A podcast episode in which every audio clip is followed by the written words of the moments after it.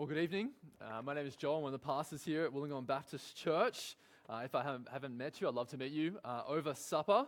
Um, here at Wollongong Baptist Church, if you're new or visiting, we uh, love the Bible and we love going through books of the Bible, which is why for the next 10 weeks we're going to be studying this blood dripped book of Judges. Um, and it's a book in the Old Testament. If you don't know what is the Old and New Testament, basically the New Testament focuses on Jesus and what it looks like to follow him. And the Old Testament focuses on the days before Jesus, but in many ways it points us to him. Uh, if you're someone who needs to understand history and where is the book of Judges placed uh, chronologically, uh, the setting of Judges is about three and a half thousand years ago. So the stories that we're going to be looking at for the next 10 weeks happened a long time ago. Yet, nevertheless, it's just important to us now. Another thing that's important for you to understand about the book of Judges is its genre. It's a historical narrative primarily. Okay, so it's not like the epistles. It's not like the book of James, which uh, we're not studying, uh, which was uh, quite direct. It told you how to live, there was commands. It was pretty simple to know how do you apply this passage.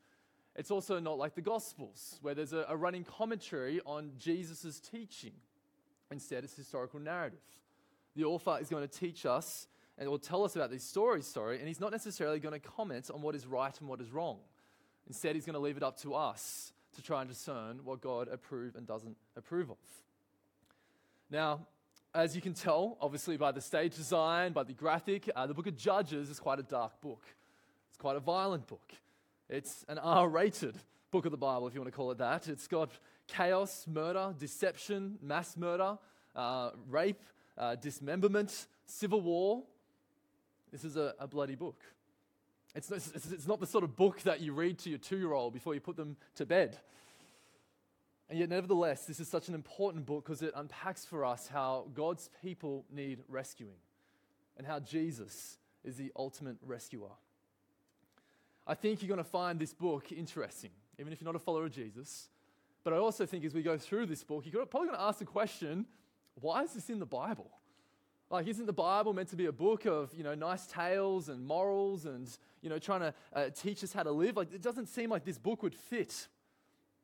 But what we're obviously going to see is actually what it points out so clearly and so bluntly is that everyone is broken, including ourselves, and in need of rescuing, in need of a king.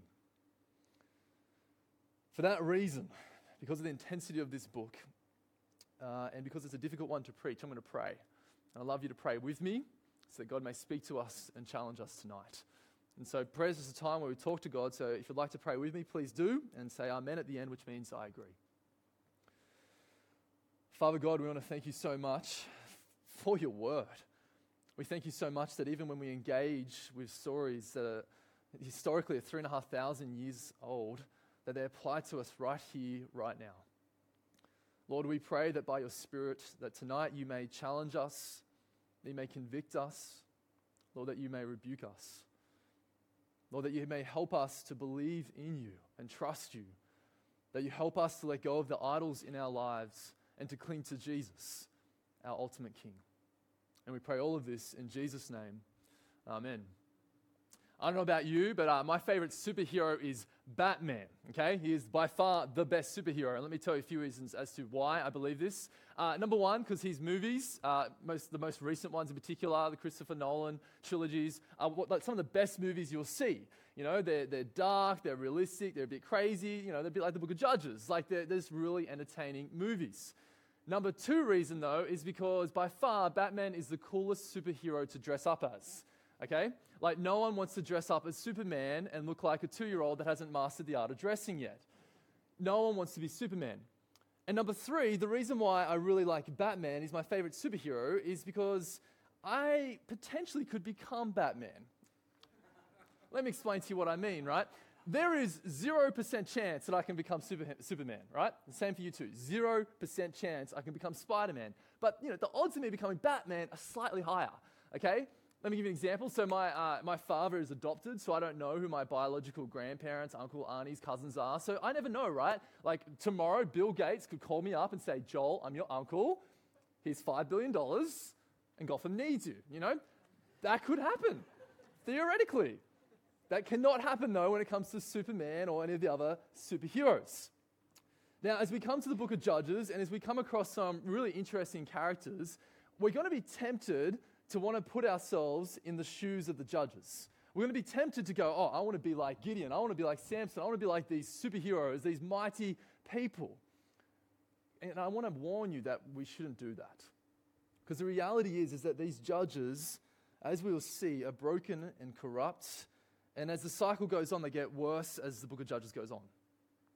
Instead, what I want to encourage all of us to do is to not put ourselves in the shoes of the strong characters in this narrative, but instead put ourselves in the shoes of the weak, sinful, wicked Israelites who are crying out for God's help. It's really important that we do that as we go to read this book. And it's also really important as we come to read this book, like I said, that's you know set three and a half thousand years ago, that we don't uh, commit the mistake that C.S. Lewis calls chronological snobbery, where we look at these generations thousands of years ago and go, ah, our society's not like this. Our society isn't full of spiritual pluralism, idolatry, immorality, violence, and rebellion, because it is. Our error can be explained in similar ways to the book of Judges. And so it's important that we approach this book on right terms. And as we come to approach it tonight in particular, I want us to learn lessons from the Israelites. I don't want to look at them and laugh and be like, man, you guys are dumb. No, instead, I want us to look at them and go, we can learn from them. We can learn from their mistakes. And so, specifically tonight, I've got three lessons for us as we look at Judges 1 and 2 for us to learn. Three lessons that we're going to learn and apply to our lives. And to give you a preview, in chapter one, we're going to learn one lesson. So I'm going to go through chapter one, explain it to us, and then talk about one lesson. And then I'm going to go through chapter two, and then I'm going to talk about two lessons. And so, look, I've got a lot of ground to cover, and so let's dig into it. If you've got your Bible, keep it open. At verse one, it should also come up on the screen. And let me read out and explain chapter one to us. So, verse one. After the death of Joshua, let's stop there. This is going to take a while, but let me explain to you. Because some of you are like, who's Joshua? That's a great question. You see, Joshua was a godly man and a godly leader who came after Moses.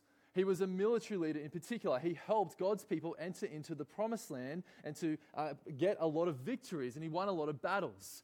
He was a, a great military leader, but on top of that, he was also a spiritual leader. He was a godly man. Matter of fact, I still can't find anything the Bible says bad about Joshua. He was an incredibly godly man who had faith in God and God's strength and ability to be with God's people. He was a spiritual leader because if you turn to in your Bible, the page before the book of Judges, it's the book of Joshua.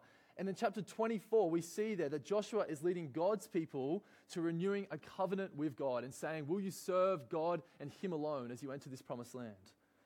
It's important you understand who Joshua is because as we go through the book of Judges and as we meet these interesting characters, Joshua is going to be the yardstick. He's going to be the benchmark that we should be comparing these judges to and going, are they like Joshua or are they worse?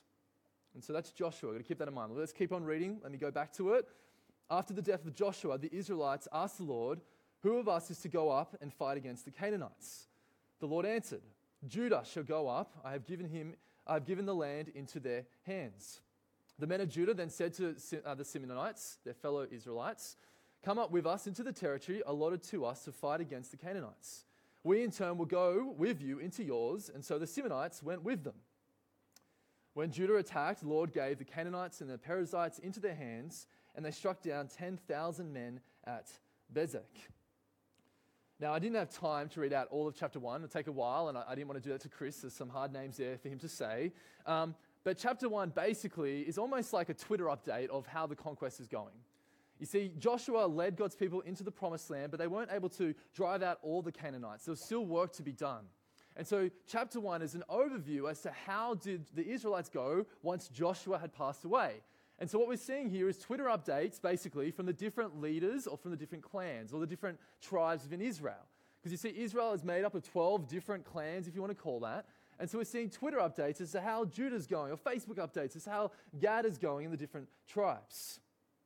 And it's important for you to understand that there was work to be done, that God actually wanted the Israelites to drive all the Canaanites out from the land. Let me read to you a verse from Exodus. Should come up on the screen uh, verse 20, chapter 23, verse 33.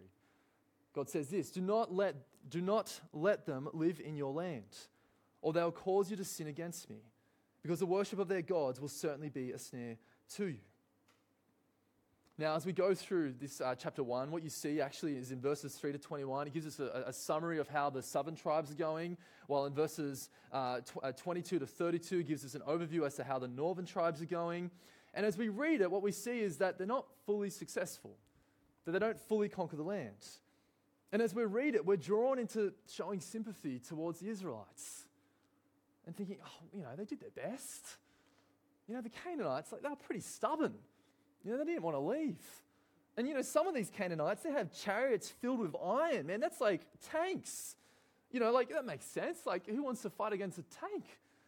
Or, or, on top of that, you can think, oh, it makes sense that you know the weaker Canaanites that they, you know, there's there's you know there's a financial investment there, making them slaves so they can utilize them. Like they've, they've done their best. Surely, you know, God would be happy with what they've done.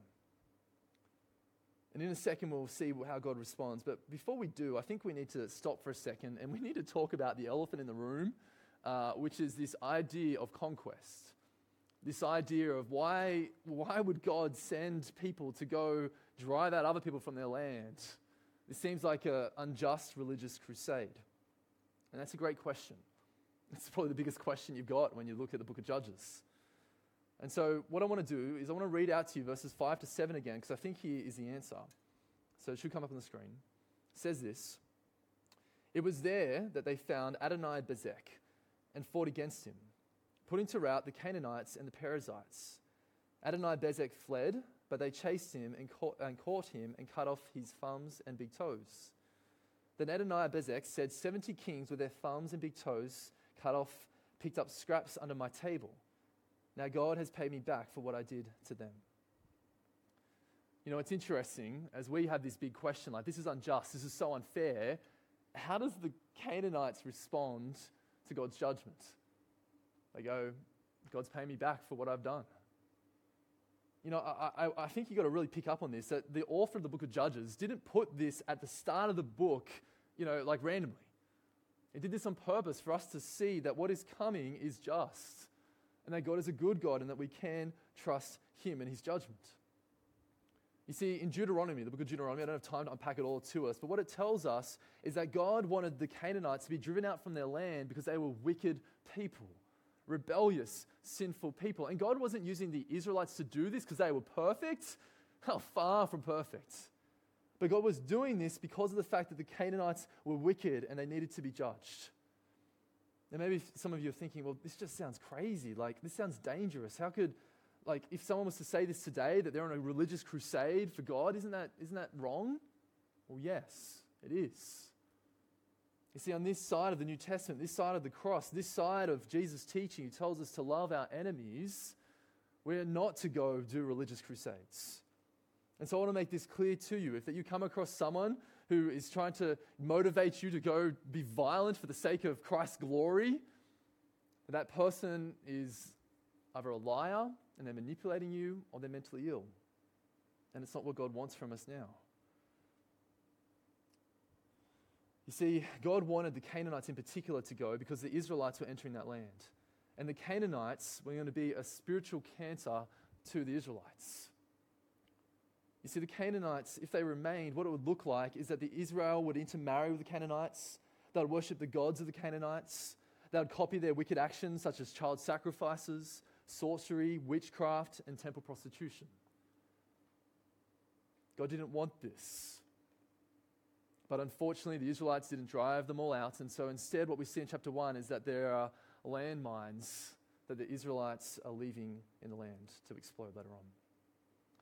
Let's see God's assessment in chapter 2. What does God think about this? Let me read out to you verses 1 to 3. The angel of the Lord went up to Gilgal to Bochim and said, I brought you out of Egypt, and I led you into land I swore to give to your ancestors. I said, I'll never break my covenant with you, and you shall not make a covenant with the people of this land, but you shall break down their altars. Yet you have disobeyed me. Why have you done this?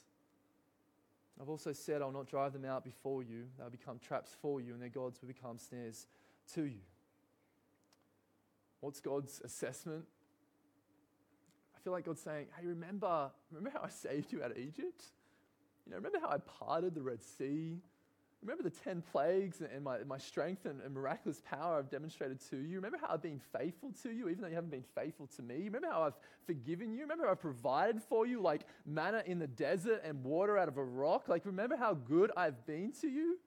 How gracious I've been? And remember how I gave you this one like command and I explained to you why you've disobeyed me? Why have you done this? at first I think we might be like, this is pretty harsh. Like, come on, God, they, they did their best. But when you realize actually that their obedience was half hearted, that their faith was lukewarm, when you realize that that's God's assessment, well, then when you reread chapter 1, it's hard not to miss it. Like, like literally, it's hard not to miss it. In verse 2 of chapter 1, what was the first command that God said? You know, they called out and said, Who should go fight against the Canaanites? And what does God say? He says, Judah should go. What does Judah do? He goes, uh, I don't know if I fully trust God. Hey, Simon, you want to help me out? We'll go together. Throughout the rest of the chapter, what do you see? They come across the tanks, so to speak, the chariots of iron. They've come across worse in the past. The Egyptians were coming at them with chariots of iron. That was a time for them to go, God is strong. I'll put my faith in him and I'll trust in him. But instead, they flee. Or what about the weaker Canaanites? That was a time for them to go, No, God told us to drive them out. I'll trust in him to provide for us, and let's remove him. They had half hearted obedience. They trusted in themselves rather than in their God. And that leads me to the first lesson for us to learn from the Israelites. The lesson is this come up on the screen that unbelief leads to disobedience. That unbelief leads to disobedience. Martin Luther, a famous theologian, said that every sin springs from a wicked heart of unbelief. Unbelief in God's character, God's strength, in God's power, in His promises. Unbelief will lead to disobedience. You see, what was going on here is that Israel was saying to God, God, we, we can't drive out the Canaanites. They're too strong, they're too numerous. And God's response is, it's not that you can't, but it's that you won't. You see, metaphorically, as, as we approach chapter 1, I want you to view your own lives as the unconquered land of Canaan. I want you to picture in your own hearts that there are Canaanites there that, you, that you need to fight and that you need to drive out from your hearts, and that God wants you to obey Him. That there's sins in our life, believe it or not, right now, where we say to God, you know what, I can't do that. And God actually says, no, it's that you won't. Maybe right now you're going toe to toe with some big Canaanite in your life, some big sin, some big addiction that you just feel like, I cannot defeat this. And God says, it's not that you can't, it's just you won't. It could be that you're in a relationship that you know God doesn't want you to be in. It could be that there's some sexual sin that, you are, that you're flirting with or addicted to. It could be pornography or a, whole lot of things. And you're here and you're going, I can't defeat this. I can't change this. And God's saying, it's not a matter of you can or can't, it's a matter of you won't. Maybe you've got some big Canaanites that you know you're going to toe to toe with. Or maybe you've got some small ones you know, maybe you've got some, you know, small Canaanites in your heart that you believe you're in control of, you're the master of, they're enslaved to you. Some more maybe respectable sins. Maybe it's pride. Maybe it's pride in your heart, which I, I know I got it, but it doesn't really matter. But it stops you from being raw and vulnerable and actually confessing sin to your brothers and sisters who are here to help you and love you and support you. And you go, I don't want to do that. I want to protect myself. I don't want them to know what I'm like. It's, it's better if I don't be vulnerable with them, not realizing that actually by doing that, you're hurting yourself. Maybe it's not pride. Maybe it could be the fact that you're addicted to work and then you're overworking. And then that you just can't say no to responsibilities at your work. And so as a result of that, you're incredibly busy and so, what it means is you can't come to church because you're tired. You can't commit to a home group because you're tired and you're stressed and you're anxious. You can't commit to serving or meet up with God's people because you're just like, I'm just overworked. And, you, and your excuse for that is, I can't, I can't do this, I can't. And actually, God's saying, no, it's not a matter of you can or can't, it's a matter that you won't. It's a matter of you choosing that decision. You won't trust in God that He can help you, that you actually need to become before Him in prayer and ask for His strength to be able to do the responsibilities that you have. You're not relying upon God, but your own strength. Where are you saying, I can't, but God is actually saying, you won't? Where are areas in your life of unbelief that is leading towards disobedience? let me give you a few examples over the years where I've said to God, I can't, and He said, No, you just you won't. Um, over the years, and even still now, I say to God, No, I can't go talk to my neighbors about Jesus. I, I can't do it. I don't, have, I don't have the ability. And God says, You won't. I can't, I can't confess that sin to my wife or, you know, what's going in my head to my home group or to my pastor or to my good friends who love me because they'll think bad of me. It's just like, no, you won't. No, you can't. I, I can't give my money towards uh, the church or being generous towards other people or to sponsoring children or trying to use that money because I'm trying to save up to, to buy a bigger house or to, to have this car or to have this holiday. And I, I, just, I just don't have the ability. God says it's not a matter of whether you can or you can't, it's a matter that you won't. I don't know about you, but this happens all the time, even in me, my own heart this week. Where are we saying we can't? But God says, no, it's just you won't. You won't put your faith in God's strength, in His plan, in His power, in His Spirit, and in the power of prayer to help you. And look, can I point out a truth that I think we need to realize, in particular when it comes to faith, as we look at the book of Judges, and it's, it's a simple one, but it's one you should feel the weight of, and it's this, is that faith requires bravery. That faith requires bravery. And maybe like, what do I mean by that? Well, true discipleship is radical and involves risk taking. It involves you relying upon God and His promises and His power, power it doesn't involve relying upon your own power, your own strength, your own wisdom, your own instincts, your own plans, insurance policies. It takes bravery to trust in God and to believe in Him and to try and conquer these Canaanites in your hearts. It takes bravery to put your finances in God's hands. It takes bravery to put your life in God's hands, to put your relationships in God's hands, to put your future in God's hands. It's not easy. It takes bravery. It takes bravery for the Kimes to quit their jobs and to go overseas. It takes bravery to follow Christ, to live a countercultural life in, in our climate, and to bring glory to God. And if you're like, Joel, I just don't know if I can do that. Once again, it's not a matter of whether you can or you can't, it's a matter of whether you will or you won't. And if you're like, I don't know if I have the strength, but why do you think God gives us the gift of prayer? Why do you think He gives us His Spirit? Why do you think He wanted the Israelites to rely upon his strength. My prayer is, is that we be sending our gospel warriors into our hearts where there's unbelief to try and defeat those Canaanites, be it big or small. Lesson number one unbelief leads to disobedience. Unbelief leads to disobedience. Now let's have a look at chapter 2, and we're going to look at the cycle of Judges, and then after we go through it, I'm going to point out two lessons for us. Um, one of the greatest things about being a dad, for those of you who are dads, you know this, is that you get to be a little kid all over again. Uh, and so, in particular, you get to do things that you love doing as a, little kid. And so, for me, I like reading Where's Wally? Reading, that is. Um, and I enjoy that because for some reason it's not socially acceptable for a 29 year old to go read Where's Wally at Sifter's Cafe, weirdly. And so, I, I, in particular, I like reading it with my kids. But one thing that they don't like is they don't like it how I try and find everything. You know, like they're just looking for Wally. And I'm like, no, no, no, we've got to find Wally, we've got to find Wizard, we've got to find the dog, we've got to find the binoculars, we've got to find everything I can. And it just drives them nuts. But you know, in many ways, Judges chapter 2 is like that key in, you know, Where's Wally that says to you what to look out for. You see, in Judges chapter 2, we're going to learn about this repeat, uh, repeating cycle. And the author wants us to get our head around this cycle so that we'll look for it in the next 20 chapters to come. And so the cycle, which will come up on the screen in a second, is i I've got four R's for alliteration. Alliteration is this. There's a cycle of rebellion, retribution, repentance, and rescue. Rebellion, retribution, repentance, and rescue. And so let's go through this passage and let me point out these four things to us. And let's start by reading verses 10 to 12. It says this After that, the whole generation had been gathered to their ancestors. Another generation grew up and neither knew the Lord nor what he had done for Israel. Then the Israelites did evil in the eyes of the Lord and served the Baals. They forsook the Lord, the God of their ancestors, who had brought them out of Egypt.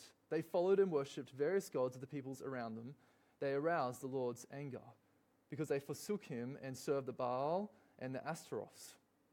In his anger against Israel, the Lord gave them into the hands of the raiders who plundered them, and he sold them into the hands of the enemies all around them, whom they were no longer able to resist. What we see here is that the Israelites had half hearted obedience. They had lukewarm faith. They only obeyed God partially. And what we're seeing here is what happens in the generation that follows. Because usually one mistake in one generation is magnified in the next. So one generation has half obedience, the next generation has full out rebellion. That's a lesson for us to learn in itself. But what we see here in particular is you're probably thinking, is it really bad that these Israelites were worshiping other gods? Like, is it really, is that really that bad? Well, let me tell you a little bit about these gods. The two that I mentioned, Baal and Ashtaroth. Now, these two Canaanite gods, Baal was the god of storm and fertility, and Ashtaroth was the god of fertility, love, and war. Baal was a, a male, Ashtaroth was a female. Now, companions. And in Canaanite theology, the fertility of the land as well as families was dependent upon the sexual relationship of these two gods. And so, the way that your land would become more fertile and God would send rain and oil and different things would be if you were to create sacrifices or do things to try and arouse these two gods, Baal and Ashtaroth, to have sex, which would produce fertility down on the earth.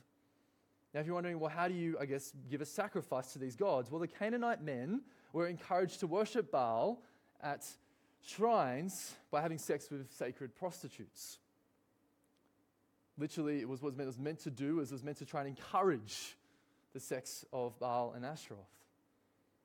And these gods were not pleased unless they were rightly worshipped by all people. Of course, this breaks apart relationships, marriages, as well as enslaves women to prostitution.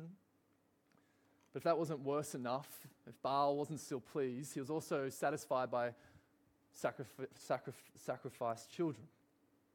Most likely the children of the prostitutes who were raped as a sacrifice to Baal to please him.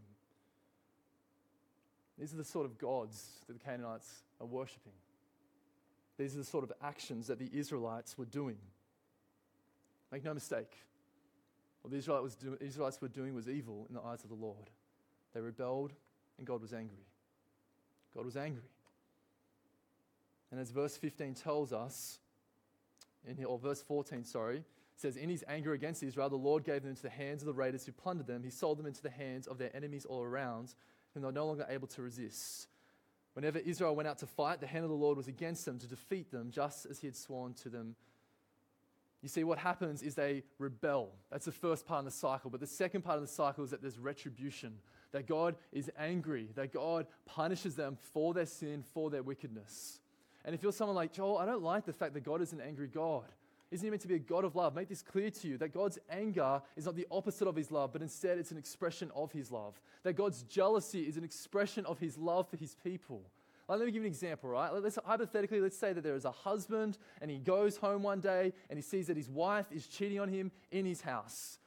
And what he, how he responds is he goes, ah, you win some, you lose some. Goes, sits down on the couch, cracks open a beer, turns the TV on. Would you go, man, that's husband of the year material right there? What a loving man. If You'd be like, obviously, he has absolutely no love for his wife. You see, God is jealous for his people, and so he should be. His anger, like I said, it's not opposite of his love, but it's an expression of it. And so God responds in retribution. That's the second part of the cycle. And how do God's people respond? Well, they cry out, they, they repent, they become distressed and grieved. And then the fourth part of the cycle is that, well, God shows mercy to them, that He rescues them, that He sends a judge to go help them in their distress. You see, our God is a gracious God who helps out rebellious, wicked people. He's such a gracious God as well that even the judges that who are to come, who are also rebellious people, He still uses them to save His people. But what happens after the judge dies? Well, look at verse 19 with me. But when the judge died, the people returned to their ways even more corrupt than their ancestors. Following other gods and serving and worshiping them, they refused to give up their evil practices and stubborn ways. What happens is the cycle repeats all over again. There is rebellion, retribution, repentance, rescue, repeat. And so, what are the lessons that we can learn from this cycle and from this the Israelites here? Well, I've got two lessons for us.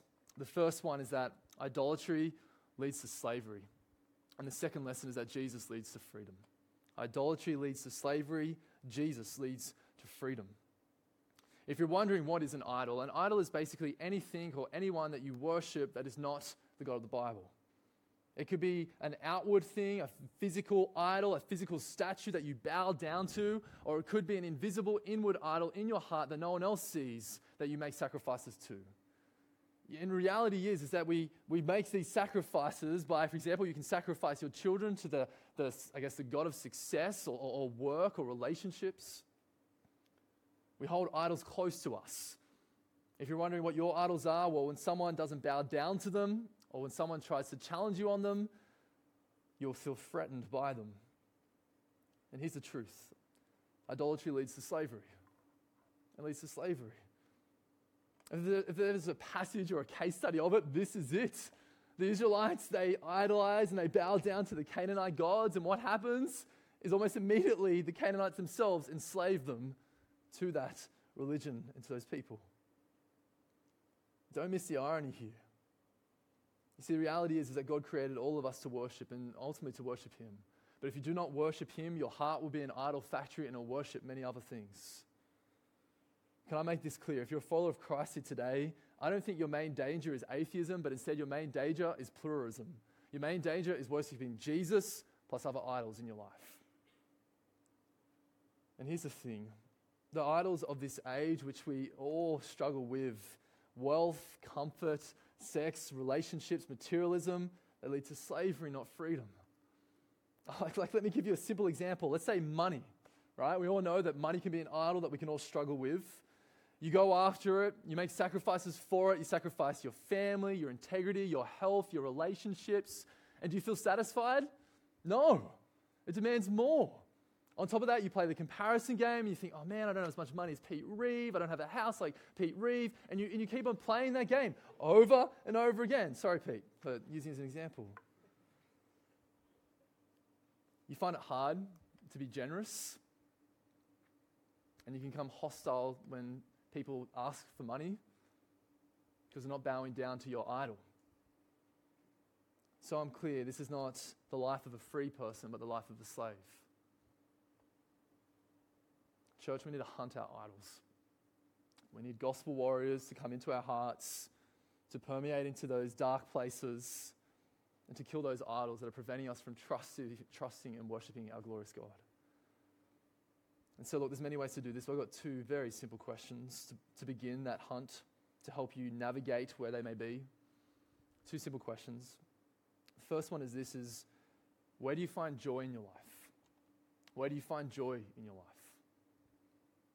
I guarantee if you look there, you may be able to come across some idols. Number two, what are the things in your life that you could not live without? What are the things in your life that you could not live without? If God was to take them away, what would shake you? What would shake you? Let's send out gospel warriors to hunt them down. Lesson number one unbelief leads to disobedience. Lesson number two idolatry leads to slavery. Lesson number three the good news that Jesus leads to freedom. For the last two months, I have been studying the book of Judges, reading books about the book of Judges. Uh, in particular, there's one book by Tim Keller called Judges for You. I highly recommend it, it's a great book. And I've got to say, as I've been reading the book of Judges, it's become one of my favorite books in the Bible. But I've got to be honest with you, it's quite a depressing book. Like, spoiler alert, it doesn't end on a happy ending, okay? Like, we don't get to the end and it's like, oh, the Israelites and God are all, you know, there's peace and everyone lives happily ever after. It doesn't end that way. It's a tragic tale. And it's a depressing book. And truth be told, if the book of Judges was not in the Bible it was some other book that I could read at the library, I'd be like, man, it's disappointing. What a bad ending. But when this book is placed into the Bible where it belongs, it's an amazing book. For the Israelites, the point of this book was to point out to them so bluntly, so clearly, that you are broken and in need of rescue. But it was also to point out to them that your leaders are also broken and in need of rescue. It was also to help them wait for and be, have anticipation for the ultimate king and rescuer to come. And for us today, on this side of the cross, the other side, it's a beautiful book for us that reminds us that we are broken and that Jesus is the ultimate rescuer. Like, this is the difference between Jesus and other gods. If you look for Jesus and you find him, he will satisfy you. And get this if you fail him, he'll forgive you. This is the great thing about Jesus that no matter what the cost it is to follow him, that it is worth it, that there is joy in obedience. So if there's some little Canaanites in your life right now that you're like, Joel, that's a cost for me to kill that, Know that the cost is worth it. Know that there is joy in following Christ. And know this no matter what cost you go to following Christ, that He went so much further. That what he carried on the cross for your sin and for your rebellion, for your idolatry and for your unbelief.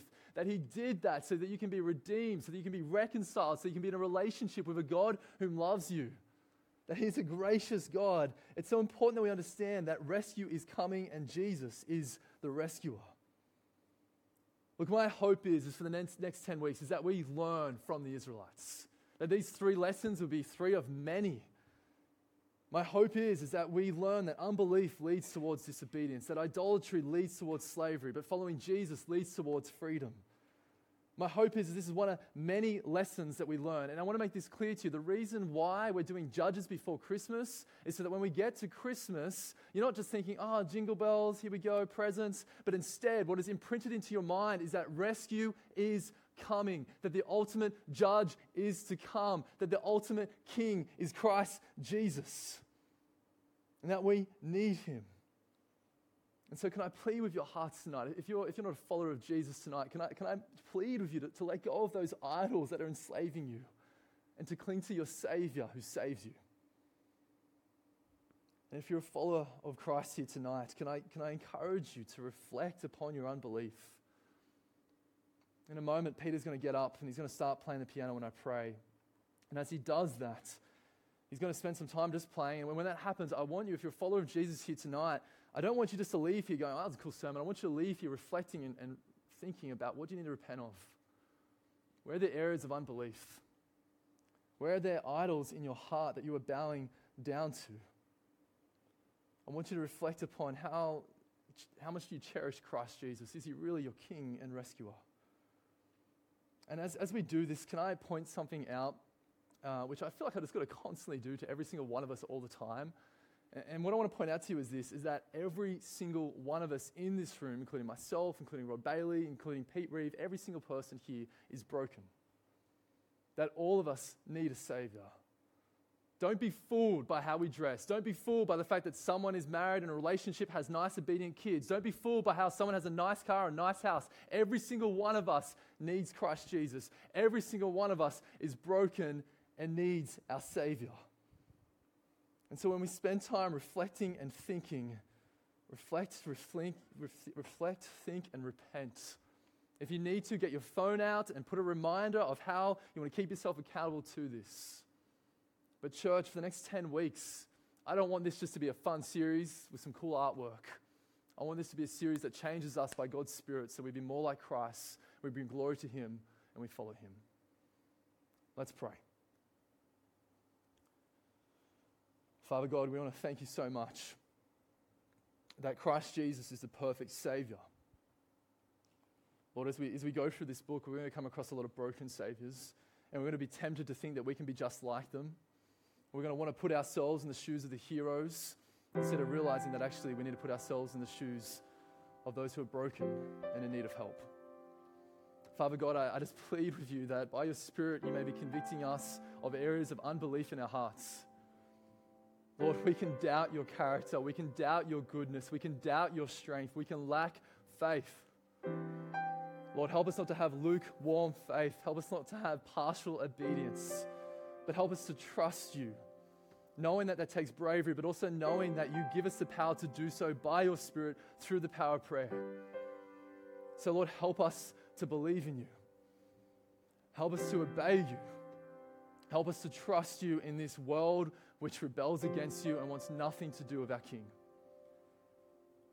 Lord, please help us to see our heart as an unconquered land where there is still dark places where sin is at work where there are Canaanites, be it big or small, be it big immersed sins that we just feel like we cannot defeat, or small respectable ones that we've grown used to.